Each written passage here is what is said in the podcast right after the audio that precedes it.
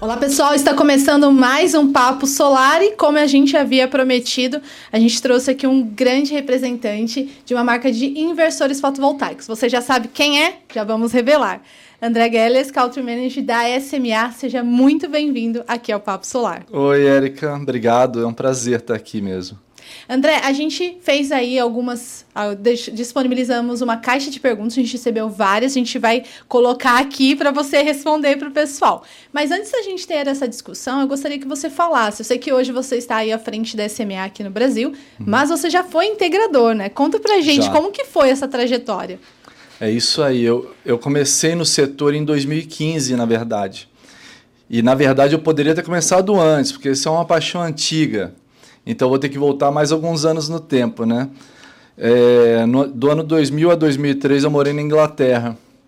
Eu era executivo do Walmart, né, da rede de varejo, ou seja, não tinha nada a ver com a nada a ver de, com o solar. De, de energia, nada disso. Só que a gente começou a ver alguns geradores eólicos que eles estavam implementando perto da onde eu morava. Eu saía, às vezes a gente ia fazer um, um passeio de carro ali no campo e tal, e daí eu me deparei com o gerador eólico. Falei, mas que que é isso? Que ventilador doido é esse, né? Ah, não, é para geração de energia. E é enorme, né? É, ah, eu não conhecia aquilo, era muito grande, né? Isso foi por volta de 2001. E na mesma época, o Walmart comprou uma operação na Alemanha. E daí eu fui lá e daí eu vi os primeiros sistemas de geração solar. E aquilo deu um clique em mim. Então eu estava perto da fase de eu, de eu fazer um MBA, de, de fazer uma continuidade, continuidade de estudo. E eu meio que falei, poxa, eu quero ir para essa área, eu quero trabalhar com isso, isso é o futuro com certeza. Imagina, energias renováveis, né? É, só que não tinha. Não tinha nenhum estudo, nenhum MBA em energias renováveis, solar. E daí eu voltei para o Brasil, fiz um MBA em gestão ambiental. Que tem alguma relação, né? Tem. E isso que você comentou de ver os primeiros sistemas, você, né? Lá na é. Alemanha provavelmente já havia já alguns instalados, foi em 2001. 2001. 22 anos atrás a Alemanha já, já iniciava ou já estava ali, é. já caminho a SMA andado. já tinha 20 anos naquela época e eu não sabia. Olha só. e hoje você está à frente da SMA. Como que foi? Você veio para o Brasil, então, foi em 2015. Chegou Sim. a trabalhar em alguma empresa? Como que foi? Sim. Daí eu fiz o MBA em gestão ambiental e eu saí do Walmart e fui fazer consultoria na Petrobras. Olha que interessante. Daí você vai falar, poxa, o André trabalhava com petróleo. e realmente eu trabalhava. Eu trabalhava na estruturação da gestão de respostas a emergências ambientais. Uhum. Então a gente fazia toda aquela parte de recolhimento de óleo, quando vazava, acidentes e incidentes.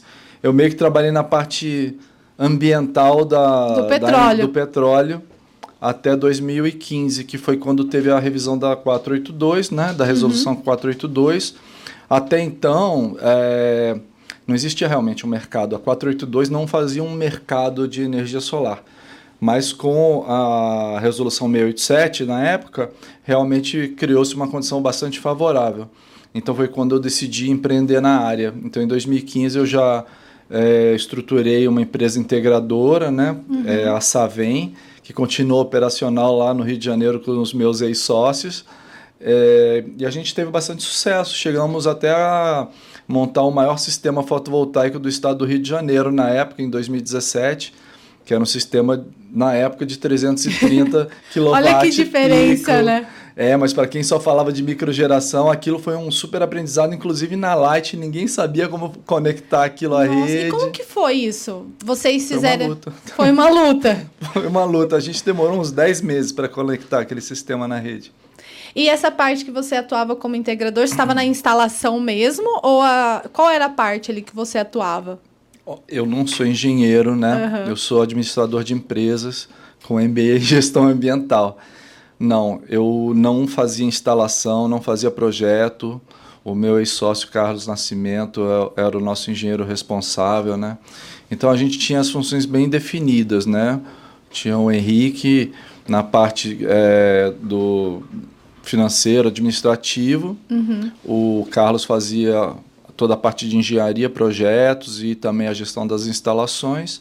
E eu cuidava da parte do, do marketing comercial, né? Legal. E também isso. relações institucionais. É, o nosso público principal são os integradores. A gente vê que muitas empresas se iniciam somente com uma pessoa frente, por isso que eu perguntei. Uhum. Sei que você não é engenheiro, mas é interessante Sim. que vocês fizeram então uma estrutura bem é, separada para sustentar o crescimento da própria empresa. Então, tinha uma uhum. pessoa responsável pelo financeiro, uma parte pela engenharia administrativa. Isso mostra o resultado, né? Que continua a Sim. entregar projetos, porque quando Sim. a gente coloca tudo uma pessoa para fazer diversas, acaba extrapolando isso. E como que você saiu dessa empresa até chegar a SMA? Como que foi o caminho? Bom, a, toda a história tem momentos de altos e baixos, né? A gente morava no Rio de Janeiro e na época, depois dos eventos a terminarem no Rio de Janeiro, né, a situação da, da segurança pública começou a degenerar muito rapidamente. A gente tinha nossa principal base de trabalho era baixar. Bom, a gente trabalhava muito na Barra da Tijuca, daí em mansões, era bem legal e tal, mas realmente os nossos sistemas estavam crescendo e cada vez mais focado na Baixada, né, e, e em bairros mais da periferia, onde você tinha galpões e tal. E a gente começou a ter diversos problemas relacionados à questão de segurança, inclusive não só acesso aos lugares, que também já era um problema, né? Muitas vezes a gente tinha hora, hora para entrar, hora para sair, como até problema de, das instalações ficarem paradas durante semanas por causa de problemas de violência. Isso veio começando a afetar os resultados da empresa. Então, daí juntando as questões familiares, né, a patroa tirou a nossa licença de morar no Rio de Janeiro, ela falou: "Queremos voltar para São Paulo" tanto eu como ela somos paulistas, né? Daí a gente em 2018 a gente resolveu voltar. Daí a gente, daí eu fiz uma transição, saí da Savem e vim começar a fazer voluntariado na AB Solar para fazer a revisão da 687, na época em 2019, que era a data marcada para fazer. E a partir do networking lá eu conheci o Han Hui, que era o, o country manager da Hanerd. A Hanerd é uma empresa que vendia filme fino no Brasil. Eles têm a, as telhas, né? As telhas fotovoltaicas. Um projeto fantástico, né? E eu fui trabalhar com eles.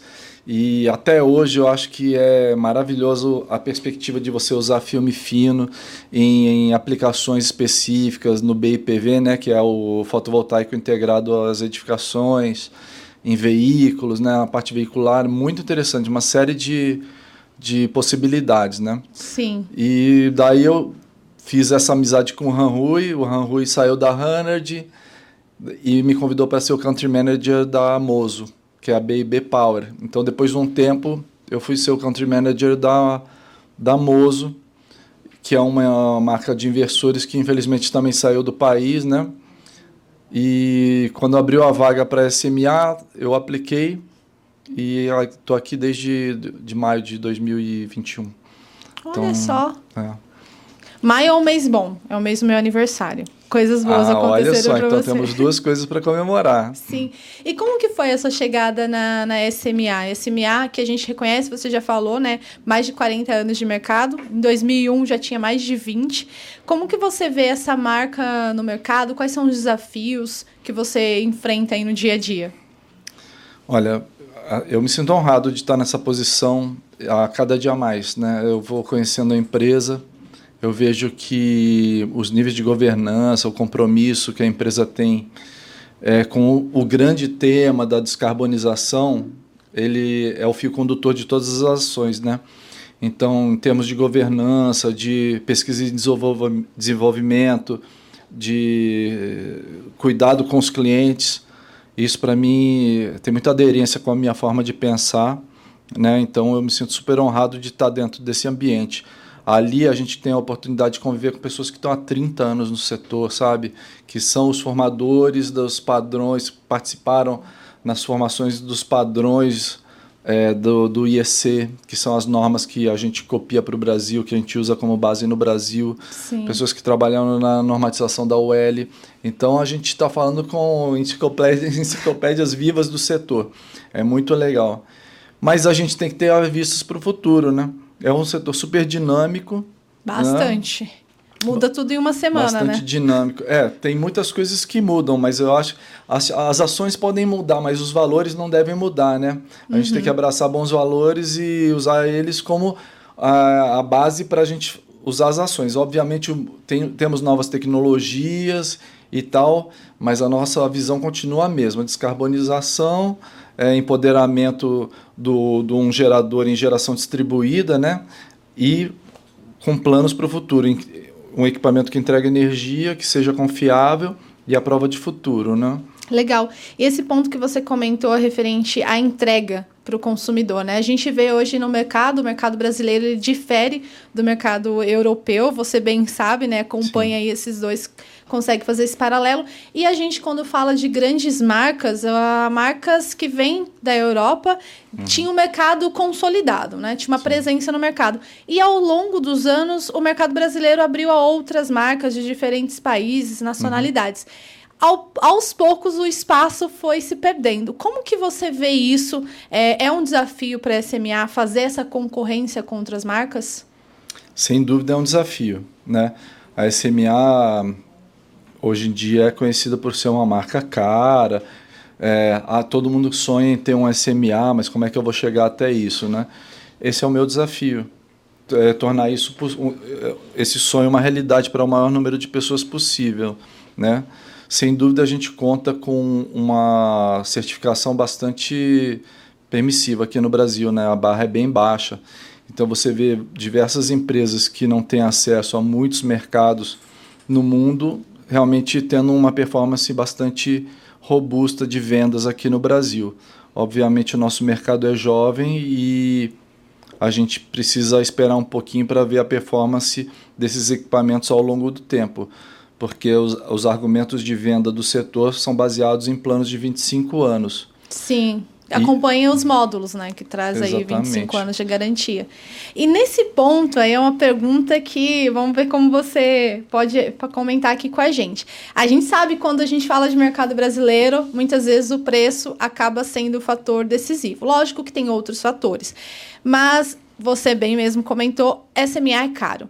Como que o integrador, ao fazer a conversa né, com o cliente, o consumidor, é, ele consegue entender primeiro, para depois passar essa informação, de que o inversor é caro, mas qual que é a contrapartida dele, né? Como que, que você vê essa parte de, de investimento? Porque muitas vezes fala, olha, tal, tal marca vai durar 10 anos e o preço Sim. é tal, mas a outra dura 5, mas é bem menor do que eu comprar dois durante 10 anos, por exemplo. Uma das coisas que sempre me atraiu no solar é porque você tem diversas soluções para diver, diversos pro, problemas ou, ou diversos clientes, né? Quando eu trabalhava no Walmart, que foi antes dessa, dessa fase do, do socioambiental solar, né?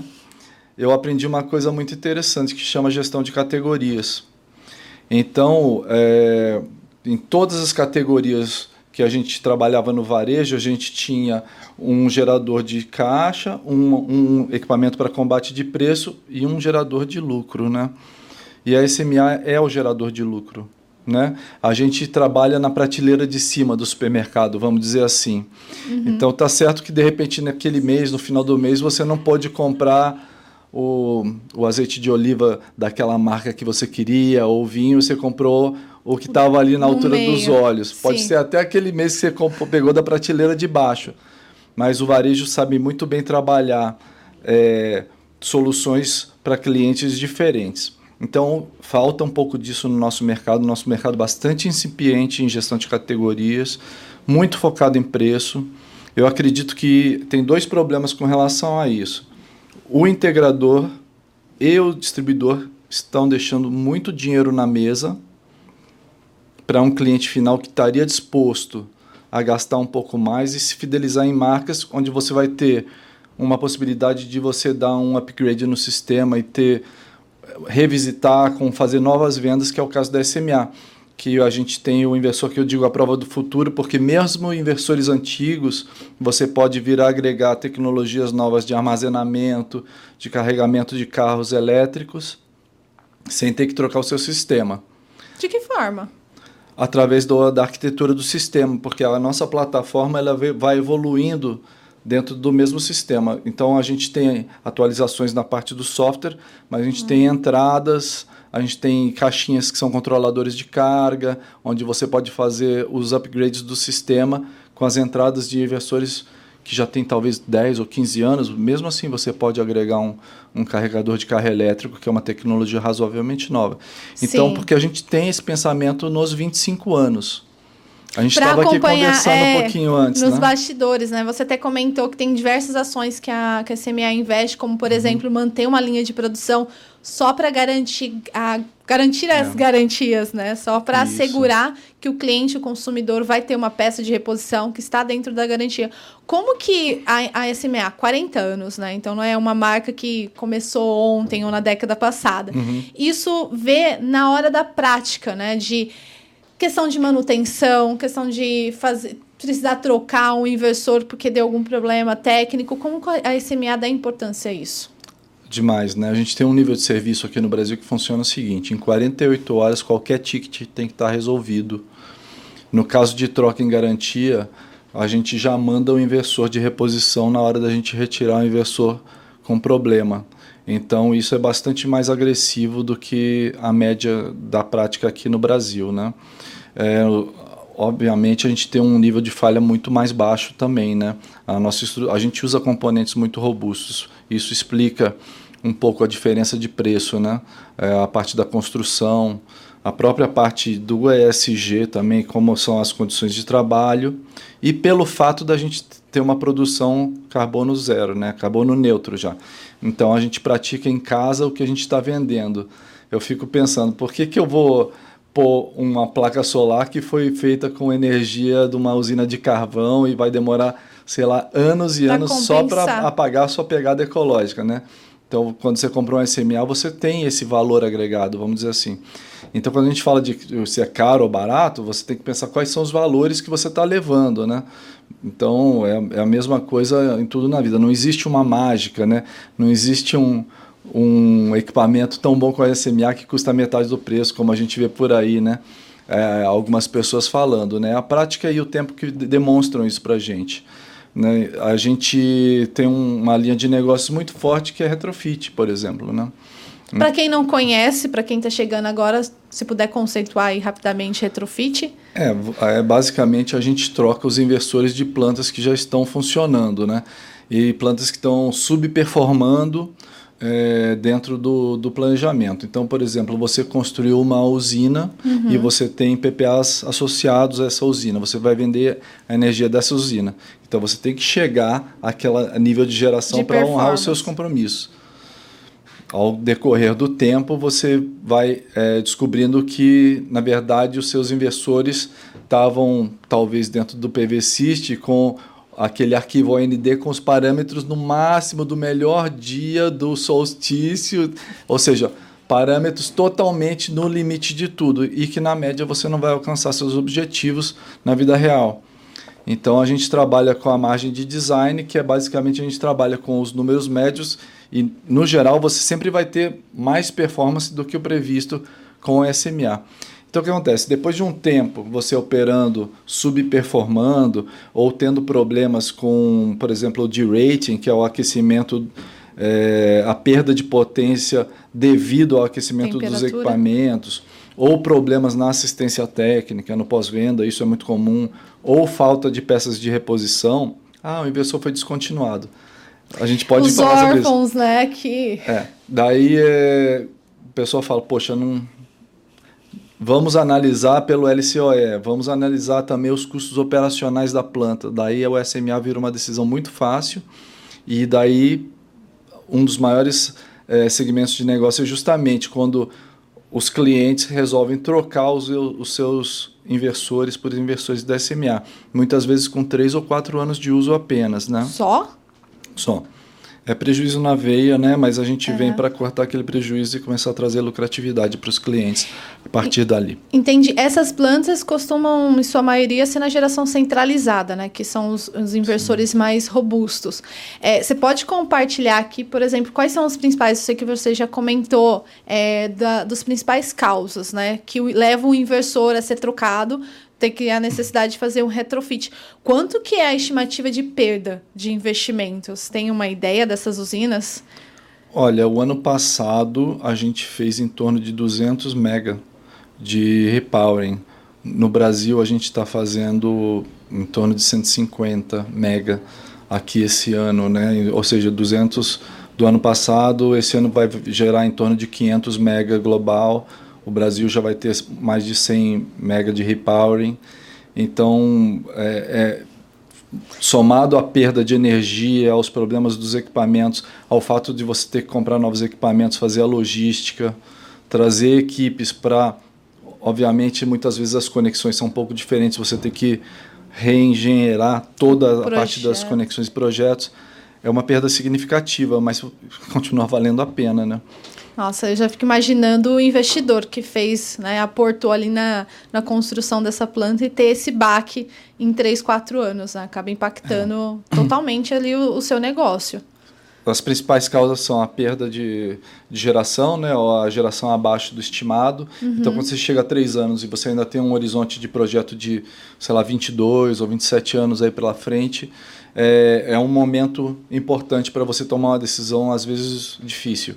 Né? Então, a perda de geração. Outra é a falta de, de peças de reposição. Uhum. Né? É, a, a SMA mantém uma linha específica para é, montagem de peças de reposição para equipamentos descontinuados como parte das garantias que a gente oferece, né? Mas não é quase ninguém tem isso Outra coisa é a falta de, de, assistência técnica, ou a empresa não existe mais. Tem alguns, vários fatores que levam a isso, né? Entendi. Essa parte de não existir mais causa até arrepio, né? Pro, para o integrador que fez a instalação, ali no momento da compra, decidiu por uma marca, e a gente até trouxe alguns artigos aqui, já explorei esse assunto, que a gente chama os órfãos do solar, né? Sim. Que aí remete a tudo. Integrador que não, não conseguiu se manter no negócio, distribuidor que também não conseguiu por um motivo ou outro, e fabricante. Fabricante, acredito que dentro dessa cadeia é mais, mais complicado quando se tem a descontinuação. Qual é a sua visão sobre isso? Quando eu trabalhei na Petrobras, a gente tinha uma, uma análise de causa raiz, que a gente falava, né? E tem um, uma dica muito fácil para você reduzir o seu risco de cair numa situação dessa. É, fala que se você perguntar cinco vezes a, a, o porquê, né? Por que, que eu vou comprar esse inversor? Ah, porque ele é mais barato. Por que, que ele é o mais barato? Ah, porque as peças não são as melhores. Daí eu vou voltar para a primeira pergunta. Então vou para essa marca aqui. Então você vai se perguntando os porquês, né? É, eu vejo que muitas vezes as pessoas se negam a fazer as perguntas necessárias na Porque decisão de compra. não quer encontrar a resposta também, é, já sabe, não quer sim, aquela resposta. E depois eu vejo muita gente empurrando responsabilidade. Ai, mas como é que pode? Sumiu com o meu dinheiro. Poxa, a gente tem Reclame Aqui, tem Procon. Tem Jus Brasil. Pessoal comprando de empresas que não tem nenhum CNPJ, muitas vezes, entendeu? Então a gente precisa se cercar, como todas as decisões da nossa vida, de um processo racional de tomada de decisão. Eu acho que isso ajuda, né? Buscar as referências. A gente faz isso quase sempre na nossa vida e não poderia ser diferente no solar. Né? Então, quer dizer, a decisão pelo mais barato, o mercado brasileiro é o mais barato. Eu posso dizer que eu já trabalhei em módulos que a gente muitas vezes não recebe os melhores módulos que tem disponíveis, porque o preço dos módulos do Brasil é relativamente baixo com relação à Europa, com relação aos Estados Unidos. Então, aqueles equipamentos é, que geram mais ou de melhor qualidade normalmente são direcionados a pra pagar a, a mercados que pagam 30 centavos em vez de 22 centavos. Isso é natural, né? Então a gente precisa realmente fazer as perguntas certas para entender. Então a gente acredita, infelizmente, que, vai, a gente vai ter muitos problemas de judicialização aí pela frente, seja por problemas com os equipamentos, seja porque as empresas que venderam equipamentos baratos não estão mais presentes no, no país e você não vai ter a quem recorrer, seja porque o, o empreendedor, muitas vezes um distribuidor ou um integrador não fez um plano de negócio adequado, não, não, não se preparou para o desafio que é, uhum. né? Então a gente vê que realmente os órfãos do solar vão ser muitos ainda, infelizmente, né? Porque é um setor democrático, mas a gente precisa profissionalizar o setor também. É um setor que demanda E como tudo na vida, na economia, ele não perdoa muito, né? Com certeza. Você que tem aí a vivência do mercado europeu, acompanha por meio da SMA também o mercado alemão, que é referência, né? A gente sempre olha lá fora para ver quais são as lições que a gente pode trazer.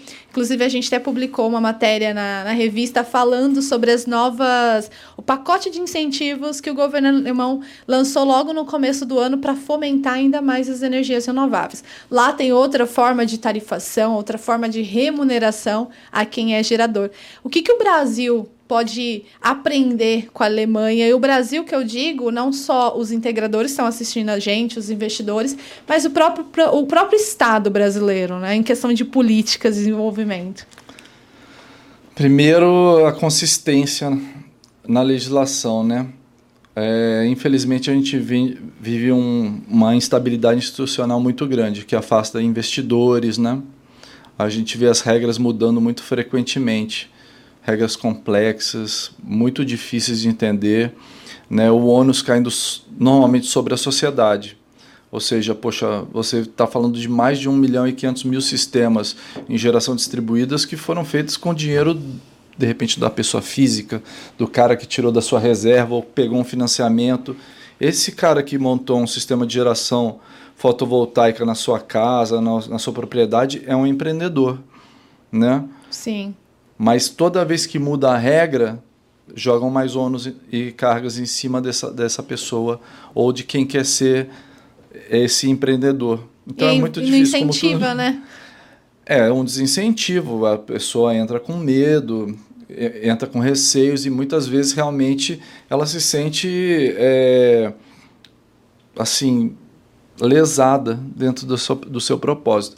Então assim, eu, a primeira coisa seria a gente ter uma estabilidade institucional, regras claras e razoavelmente simples. Porque a gente. Não adianta você falar de TUS de TUST, TE, para o cara da. O, o senhor José, a senhora Maria, o brasileiro médio, né? A nossa conta de luz já é uma sopa de letrinhas que parece que é feita para não entenderem mesmo. Então parte dali. A quem o serviço está sendo prestado aos burocratas, não ao cidadão, né? Exato. Então a gente primeiro deveria prestar um serviço aos, aos, cidadãos. Eu acho que é isso, em termos de Brasil, vamos dizer assim. Agora vamos pensar nos brasileiros, né? Os brasileiros têm uma série de, de novidades para eles pensarem, principalmente por causa da instabilidade é, institucional, se tornarem mais independentes energeticamente. Você falou da Alemanha. A, o grande motivador de investimentos em geração solar é você se tornar independente. Independente do gás que vem não sei da onde, entendeu? Independente da energia que pode mudar de preço toda hora. Então, os sistemas com armazenamento estão sendo muito favorecidos e também para projetos maiores, em parte de logística, em parte de indústria, a parte do hidrogênio verde também. Ah, é muito legal você falar isso, porque no Brasil a gente teve aí a 14300, que foi sancionada o ano passado, começou a valer agora dia 8 de janeiro. A gente viu a ANEL regulamentando essa lei com algumas interpretações que não foram bem recebidas por profissionais do mercado de energia solar, inclusive o Canal Solar trouxe diversas matérias sobre isso, e a gente vê a, a Alemanha como sendo aquela o alvo do brasileiro a questão do armazenamento. Né? Uhum. A partir do momento que eu vou ter que fazer a, a remuneração por injetar a mais do que eu consumir, então vou demandar mais do que eu, eu utilizar a carga, a gente vê a oportunidade de crescimento para o mercado de armazenamento. Antes da gente continuar o nosso assunto, eu vou abrir as perguntas que nós recebemos na, no Instagram, na caixinha de perguntas. A primeira que eu vou fazer, André, é do Alisson Costa. Ele faz uma pergunta aqui, como por que não trazer inversores com tensão de circuito aberto para gerar mais cedo? A gente até discutiu isso aqui nos bastidores, né? Então, há uma possibilidade de um inversor começar a gerar entregar energia para o consumidor mais com maior, maior rapidez? Sim, sem dúvida. Você precisa escolher inversores que tenham a capacidade de receber um overload na parte de corrente contínua, né? onde você possa aumentar o número de placas para você é, ter uma curva de geração otimizada logo de manhã. Então, eu acredito que isso está muito mais na, na escolha dos seus equipamentos e no design dos seus sistemas do que alguma coisa interna ao inversor. Sem dúvida, os inversores da SMA são preparados a, de 50% a 100% de overload, dependendo do modelo. Então, você vai estar bem servido nesse quesito. Entendi. Só para a gente entender essa parte de gerar mais cedo, é aquela curva, né? Que a gente sempre acompanha. Sim, Você comentou que dependendo do equipamento, a gente consegue formar o formato de um tijolo, né? Que é, já entra e já, já inicia a geração. É, a gente, quando estuda, você trabalha muito com aquela curva em forma de sino, né? A curva de distribuição normal, que seria uma geração onde você não tem a clipagem da, da máxima geração. Mas você aumentando o número de placas na, do lado ou seja, você aumentando a geração em corrente contínua, você vai atingir o máximo de geração possível no seu inversor logo de manhã. Então, em vez de ter uma curva em forma de sino, realmente ele vai subir bem de manhã e você vai ter uma geração otimizada durante o dia. É. Isso é bastante utilizado, principalmente no hemisfério norte, né, onde a, o nível de radiação solar é muito mais baixo. Isso é bastante comum. Então, pelo nosso design ser alemão, a gente já trabalha com isso para que a gente possa otimizar a geração com níveis bem mais baixos de radiação solar. E nesse caso, tem uma dúvida: tem como agregar uma bateria para que eu não consuma e já faça, já consiga armazenar parte dessa energia? Faz sentido? Você pode trabalhar né, com o Cada vez mais os nossos inversores estão vindo em modelos híbridos, mas mesmo os mais antigos, você pode agregar um data manager com controlador de carga e a bateria, né? Você pode dar aquele upgrade. É, é possível e precisa ser bem desenhado na hora de você fazer o projeto para isso. Perfeito. Outra, outra pergunta agora da Amanda Rocha. Ela faz um questionamento que eu acredito que muitos integradores já se perguntaram. Se o inversor vem com proteção, há necessidade de fazer a instalação de uma string box? Aí é uma decisão do projetista. É, a gente recomenda que vocês sigam as normas né, é, do setor elétrico brasileiro, né, e, mas a, as proteções internas existem. Agora, se façam string box, façam bem feito, façam a crimpagem dos cabos e as conexões, usem equipamentos de proteção de qualidade. Essa é a minha recomendação. E por fim, uma pergunta que você já comentou aqui sobre o assunto, sobre assistência técnica uhum. é, dos inversores, né? Que é uma demanda crescente aí no mercado como um todo. A SMA hoje tem um programa, essa pergunta é do Ronaldo Júnior. Ele pergunta se tem algum programa, tem como a pessoa se qualificar para prestar esse tipo de assistência da SMA? Hoje a gente trabalha com um parceiro a nível nacional, né, que é a Ideatec. A Ideatec é uma empresa que passou por um processo de certificação e qualificação bastante restritivo e hoje ela tem o contrato de partner service, né, o, o nosso parceiro de serviço a nível nacional. Mas a gente vê a demanda de multiplicação dos centros de, de assistência técnica para prestação de garantias e reparos porque o Brasil é um país de dimensões continentais. Então hoje a gente está com a, o nosso pós-venda aqui em São Caetano do Sul, perto de São Paulo, mas sem dúvida, né, nossos clientes do Nordeste, do Norte, do Centro-Oeste, do Sul, é, a, vão ter a possibilidade de ter um, um, parceiro de serviço mais próximo no futuro. É, esse processo de qualificação exige uma série de de requisitos, né? Então é um processo formal, é um contrato junto com a SMA Global e aí qualquer dúvida a gente pode falar no paralelo como se qualificar para isso. Perfeito. Então agradeço a todas as pessoas que enviaram as suas perguntas. A gente separou algumas aqui. E se você quiser saber mais, deixa aqui embaixo o seu comentário e também participe aí das nossas interações no Instagram. André, agora a gente vai retomar o assunto que a gente estava conversando: mercado de armazenamento, quais são as possibilidades que o mercado brasileiro tem aí nos próximos anos. A gente trouxe aí uma matéria lá de um projeto em Quirinópolis, que a SMA está presente. Tem mais projetos? Compartilha aqui com a gente. Temos diversos projetos interessantes, né? É, eu acho que a gente pega o tema da descarbonização como sendo o gerador de negócios para a gente. Então, a gente, por exemplo, trabalha muito no agronegócio para redução do consumo de diesel, porque o diesel que chega numa fazenda para alimentar uma máquina não custa seis reais que você paga na bomba. Custa Qual que é muito mais. Muito mais, né? Às vezes 100% a mais. mais? Nossa. Então, o case para você usar uma bateria fica muito mais interessante, né? E já são e já tem retornos in- muito interessantes. Por exemplo, lá na fazenda Mandeu, em Quirinópolis, o payback foi em menos de dois anos. Foi um investimento Gente. muito grande, porque ele está economizando mais de 150 litros de diesel por hora. E não é só o combustível, né? É toda a Não. logística.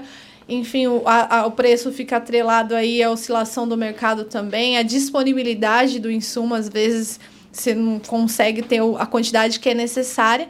E esse tipo de projeto a gente vê cada vez mais sendo presente no mercado brasileiro. É uma oportunidade, é um grande modelo de negócio. Super oportunidade. Eu queria falar de outro setor, por exemplo, setores que precisam de acesso a mercados.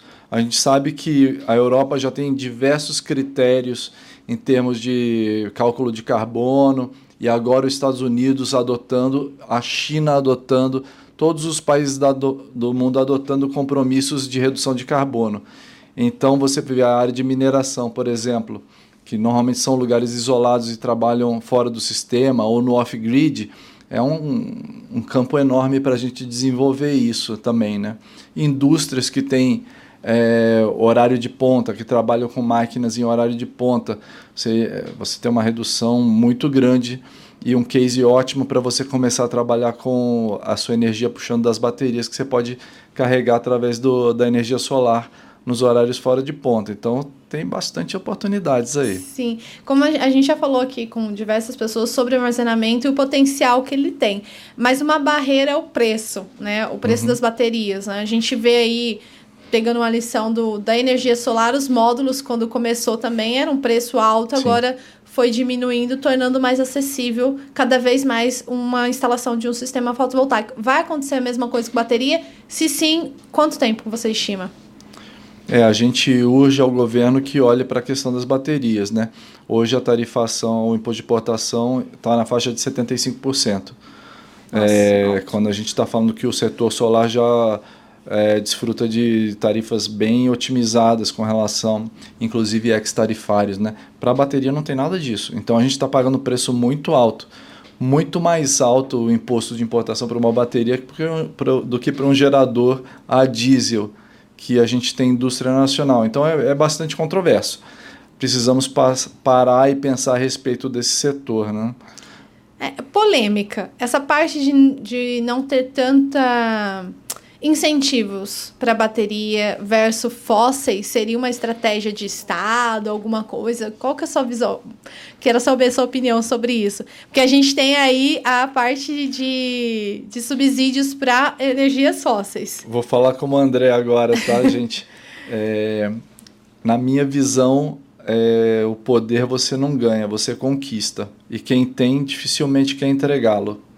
Então você tem setores bem estabelecidos que não querem realmente entregar né, esse empoderamento num setor que era cativo, como de energia, para novos pequenos geradores e para pessoas que possam ter sua independência energética. Então, a geração distribuída interessa a quem? Né? A parte de armazenamento de energia interessa a quem? Certamente não a quem já tinha isso como uma forma de cativo. Mas, assim como foi também com a Lei Áurea, vai chegar o nosso momento de assinar a Lei Áurea do, do setor energético e a gente poder se empoderar e gerar nossa própria energia. Perfeito. E vai é, de encontro ao que você comentou da descarbonização. Porque o Brasil também tem as suas meta, metas a cumprir, assim como Temos. os outros países. Como que você vê essa oportunidade, por exemplo, com a tecnologia de hidrogênio verde, né? Que a gente até comentou aqui. A gente tem o solar, tem o armazenamento, mas o hidrogênio verde também tem a sua aplicabilidade no mercado. E eu sei que a CMA já tem aqui um, um projeto no, no país, é isso? né? Temos um projeto no país. Olha, o hidrogênio verde está despontando como um dos pilares muito relevantes, eu não vou dizer dos mais relevantes, que são vários pilares relevantes, mas um novo pilar de extrema relevância na transição energética, né? Pelo fato dele ser um, um, um elemento possível de armazenamento de energia renovável, né? Então a gente tem, é, principalmente quando a gente pensa em logística, né, que você vai poder fazer veículos pesados movidos a hidrogênio verde, onde os sistemas de bateria não são competitivos, né, porque você agregaria muito peso, por exemplo, a um, a um caminhão, a um trem para pôr baterias.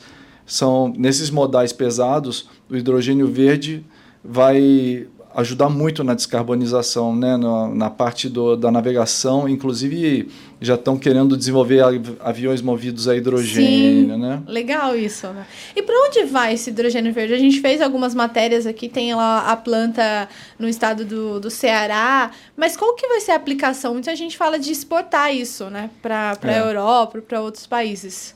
Eu gosto muito de pensar que vai para o mercado interno mesmo.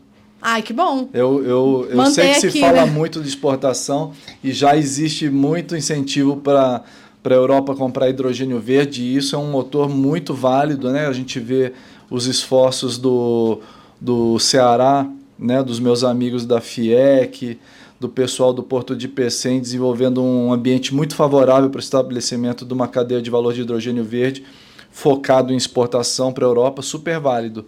Mas também a gente tem o caso da Unigel, que está fazendo Sim. uma planta de hidrogênio verde para fazer fertilizantes hidrogenados. Hoje em dia é a segundo maior produto na pauta de importação brasileira. Somos um gigante no agronegócio, mas temos que importar quase todo o fertilizante que a gente usa. Então a gente poderia trazer essa indústria para dentro do país de forma limpa, fazendo fertilizantes a partir do hidrogênio verde e a gente tem um horizonte incrível de uso interno. Fora isso, a indústria, né? porque você pode fazer o aço verde, as construções verdes, né? São com hidrogênio verde, são né? muitas possibilidades. Indústria alimentícia. Ah, né? Bacana, porque quando a gente fala que hidrogênio verde, muita gente está falando, olha, vamos investir, mas qual que é a prática, né? Como que a gente vai ver isso no nosso dia a dia? Eu fico imaginando a parte de combustíveis, sendo uma solução aí Sim. alternativa a outros combustíveis disponíveis, gasolina, álcool, tem até uma, uma pegada do etanol também que busca Sim. etanol mais limpo para tornar cada vez mais a matriz energética brasileira mais renováveis. Né? A gente tem a, a hídrica despontando na matriz elétrica, mas é bem interessante ver que a gente consegue. É, o Brasil é cheio de oportunidades, né? De, de todas não, as formas. Fantástico, fantástico. A gente sabe que a gente não consegue fazer mais hidrelétricas como a gente fazia nos anos 70. Os melhores potenciais já estão ocupados, mas também a gente não teria como tirar uma licença ambiental para um reservatório de milhares de quilômetros quadrados inundados hoje em dia.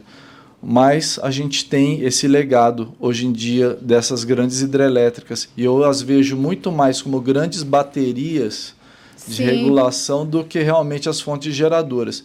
Isso traz uma segurança energética incrível para o país, desde que a gente consiga é, agregar né, a parte das novas tecnologias de geração uhum. ao que a gente já tem.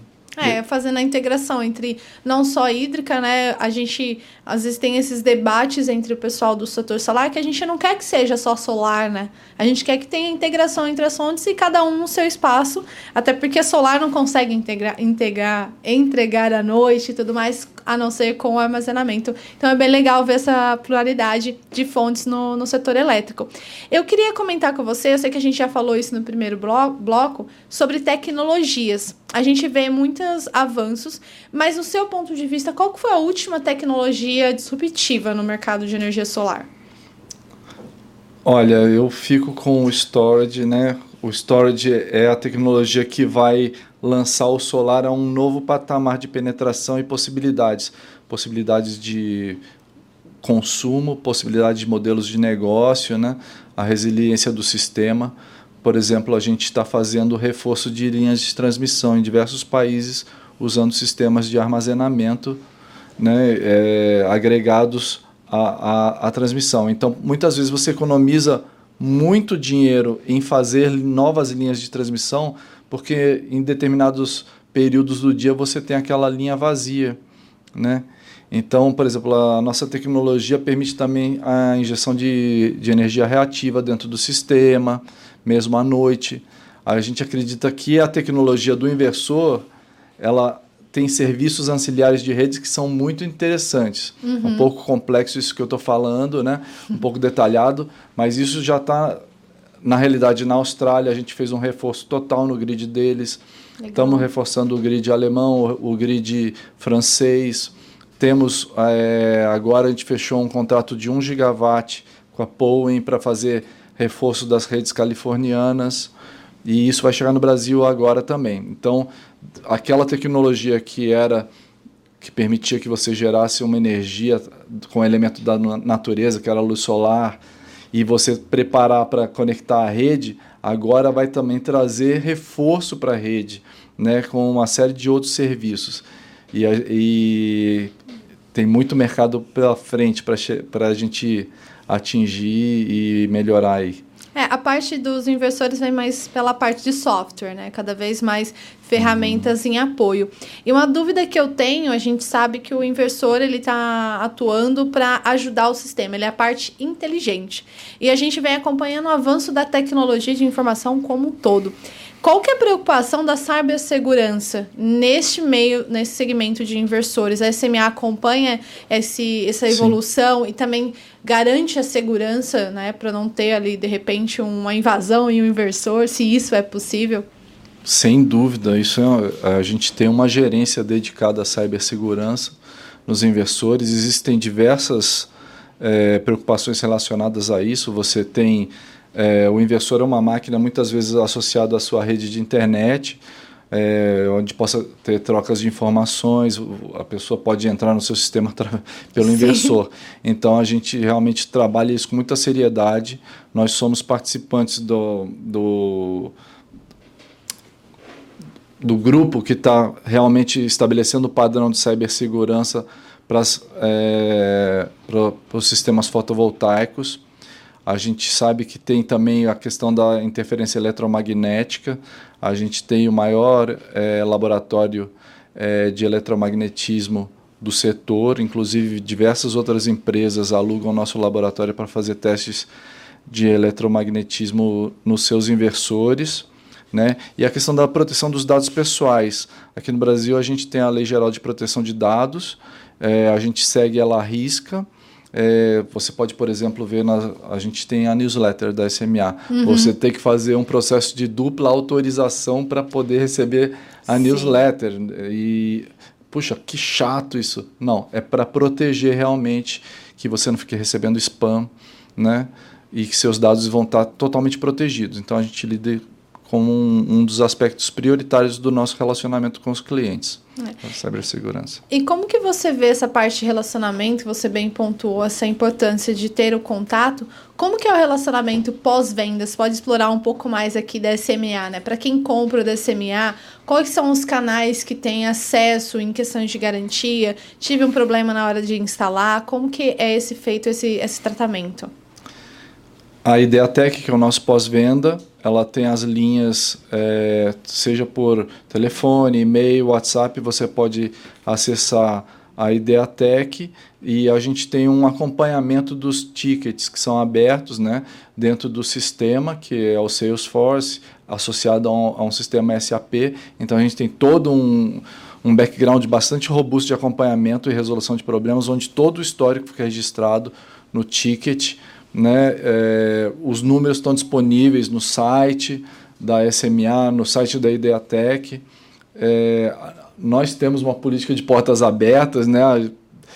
Eu fico respondendo ao WhatsApp direto, né? Eu vim, veio do meio de integração, então tem muito relacionamento com integradores, com o pessoal da distribuição, a gente trabalha direto nisso, tentando é, dar o melhor apoio possível, né, Érica? A gente quer realmente dar um serviço que con seja condizente com a marca.